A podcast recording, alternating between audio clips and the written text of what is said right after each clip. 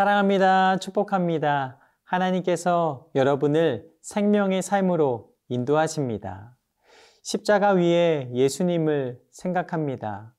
아버지여 만일 아버지의 뜻이거든 이 잔을 내게서 옮기시옵소서. 그러나 내 원대로 마시옵고 아버지의 원대로 되기를 원하나이다 하시니 천사가 하늘로부터 예수께 나타나 힘을 더하더라. 십자가에서 죽음, 그것은 이 땅에 오신 하나님의 아들이신 예수 그리스도에게도 두렵고 고통스러운 것이었습니다. 그러나 그 십자가를 통해 우리는 새 생명을 얻었습니다.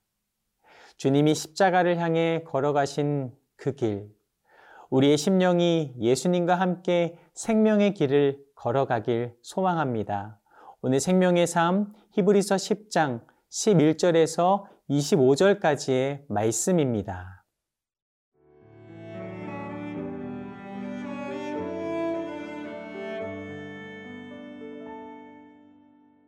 히브리서 10장 11절에서 25절 말씀입니다. 제사장마다 매일 서서 섬기며 자주 같은 제사를 드리되 이 제사는 언제나 죄를 없게 하지 못하거니와 오직 그리스도는 죄를 위하여 한 영원한 제사를 드리시고 하나님 우편에 앉으사 그 후에 자기 원수들을 자기 발등상이 되게 하실 때까지 기다리시나니 그가 거룩하게 된 자들을 한 번의 제사로 영원히 온전하게 하셨느니라.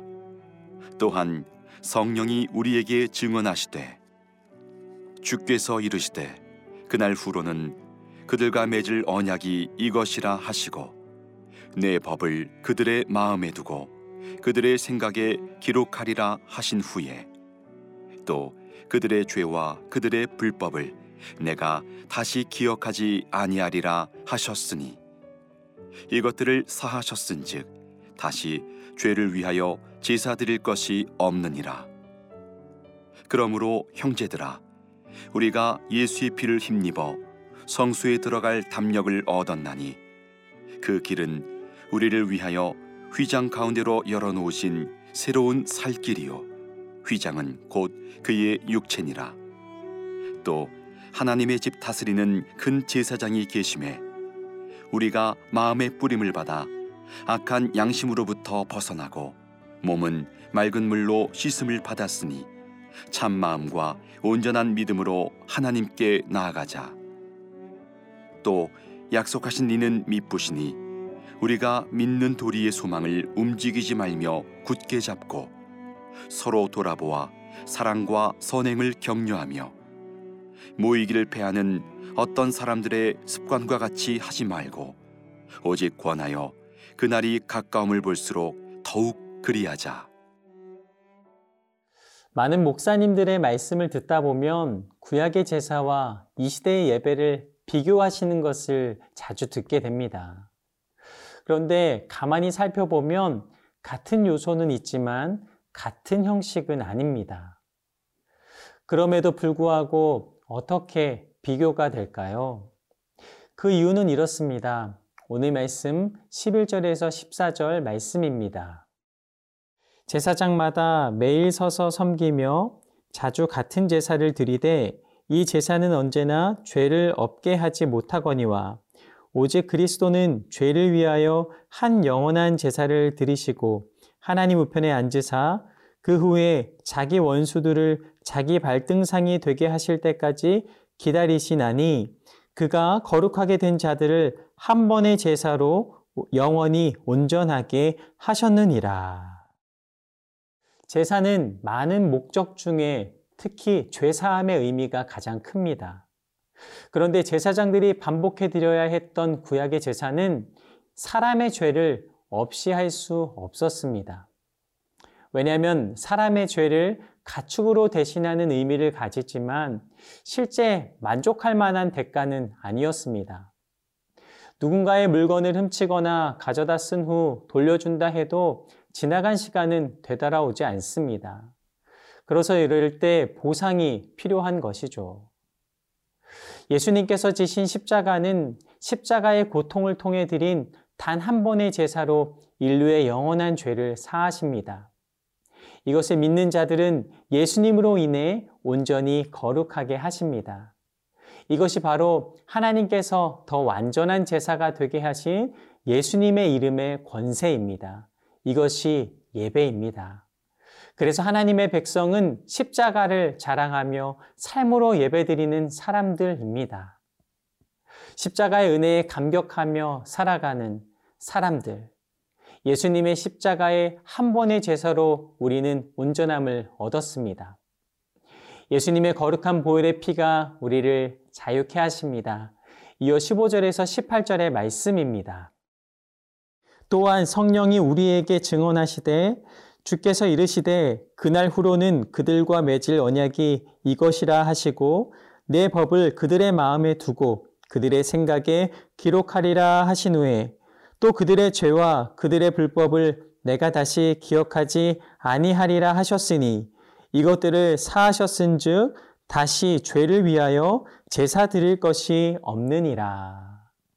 하나님은 우리에게 약속하십니다. 죄가 불법을 다시 기억하지 아니하리라.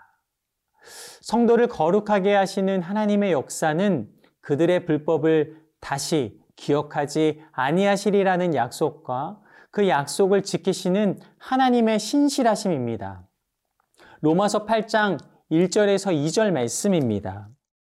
그러므로 이제 그리스도 예수 안에 있는 자에게는 결코 정죄함이 없나니 이는 그리스도 예수 안에 있는 생명의 성령의 법이 죄와 사망의 법에서 너를 해방하였음이라. 예수님 안에 있는 생명의 성령의 법이 죄와 사망의 법에서 우리를 해방시키십니다. 이어 로마서 8장 3절에서 4절은 말씀하십니다. 율법이 육신으로 말미암아 연약할 수 없는 그것을 하나님은 하시나니 곧 죄로 말미암아 자기 아들을 죄 있는 육신의 모양으로 보내어 육신의 죄를 정하게 정하사 육신을 따르지 않고 그 영을 따라 행하는 우리에게 율법의 요구가 이루어지게 하려 하심이라. 아무 죄 없으신 분이 죄인으로 십자가에 못 박히셨습니다. 사람들은 예수님을 십자가에 못 박으라 외칩니다. 자신은 십자가에 못 박으라 외쳐대는 백성들을 바라보며 예수님께서는 어떤 마음이셨을까요? 하나님은 죄 없는 자를 죽이라 외치는 이런 백성을 구원하기 위해 자신의 외아들을 십자가의 희생 제물로 삼으셨던 것입니다. 주님의 십자가를 생각할 때마다 우리는 우리가 얼마나 죄인인지 깨닫게 됩니다. 찬송가 305장 나 같은 죄인 살리신의 가사는 이렇게 됩니다. 나 같은 죄인 살리신 주 은혜 놀라와 잃었던 생명 찾았고 광명을 얻었네. 큰 죄악에서 건지신 주 은혜 고마와 나 처음 믿은 그 시간 귀하고 귀하다. 이제껏 내가 산 것도 주님의 은혜라 또 나를 장차 본향에 인도해 주시리. 거기서 우리 영원히 주님의 은혜로 해처럼 밝게 살면서 주 찬양하리라. 날마다 주님께서 주시는 생명으로 주님만을 바라보며 믿음으로 나아가는 저와 여러분의 삶이 되길 간절히 소망합니다.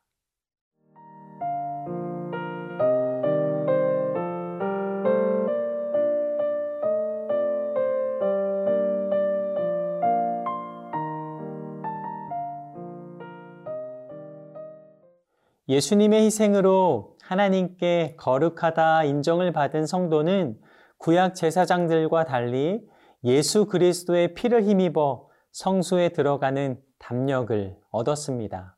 19절에서 22절 말씀입니다.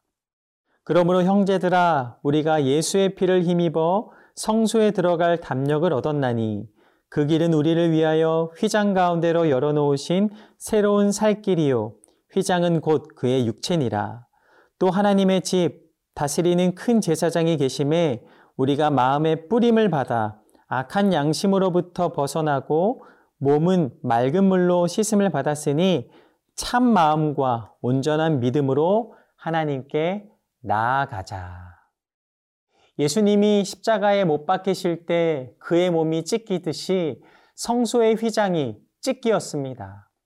이는 예수님으로 말미암아 성도가 영광스러운 하나님의 보좌 앞에 담대히 나아갈 수 있는 그 길이 열렸음을 의미합니다. 모든 이들이 하나님 앞에 나아갈 수 있음을 선포하십니다.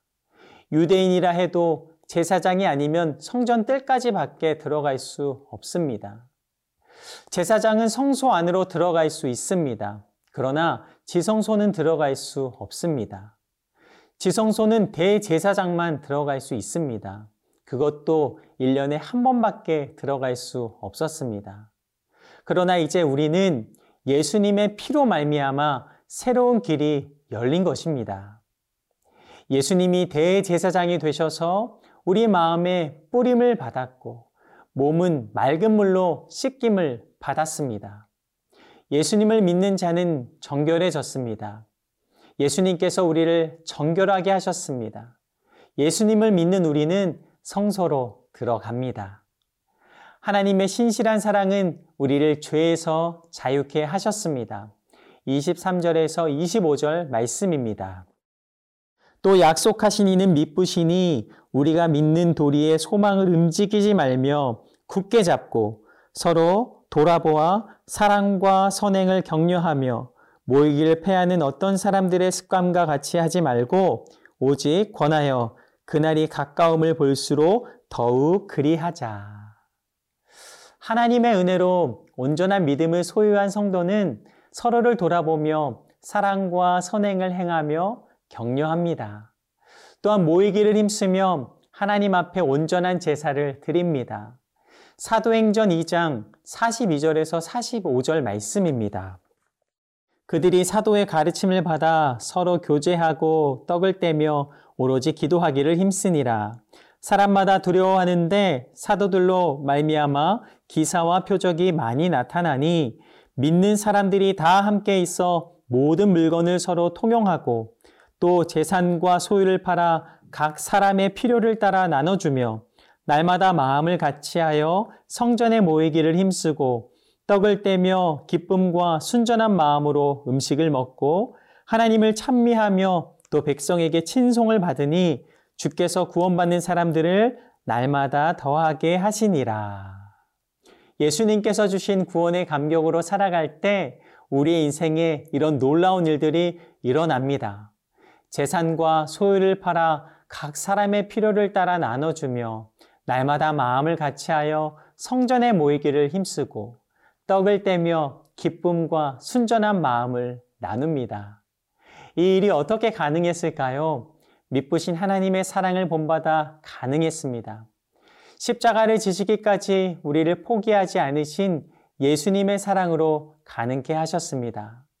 이 시간에도 성령께서 함께 하심으로 내 영혼을 만족시키시고 넉넉한 마음으로 그 사랑을 전하게 하십니다.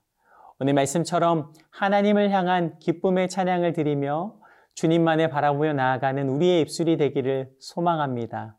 또한 하나님으로부터 받은 아름다운 사랑의 나눔을 통해 형제와 이웃에게 복음을 담대히 전하여 날마다 구원받는 사람들이 더해지는 믿음의 증거가 나타나기를 간절히 소망합니다. 기도하겠습니다. 하나님, 감사합니다. 예수님의 보혈의 능력으로 우리를 씻어주시고 우리에게 선한 일을 행하여 그렇게 나아갈 수 있도록 축복하시니 감사함을 올려드립니다. 날마다 그 구원의 은혜를 전하는 예수님의 참 제자의 삶을 살아가게 하여 주시옵소서 예수님 이름으로 기도드립니다. 아멘.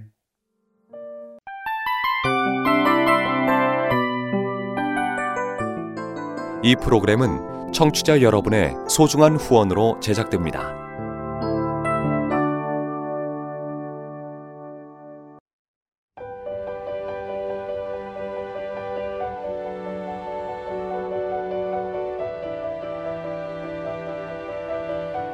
세상에는 수많은 교회들이 있지만 더 깊이 있는 말씀 강해를 찾기 위해 크기로만 교회를 선정하지 않습니다. 보다 좋은 영적 콘텐츠를 더 많이 나누기 위해 방송비를 받지 않습니다. 1년 365일 복음만 전하고 싶어서 우리는 광고를 하지 않습니다. 온누리의 복음을 땅끝까지 CGN TV와 함께 땅끝 선교사가 되주세요.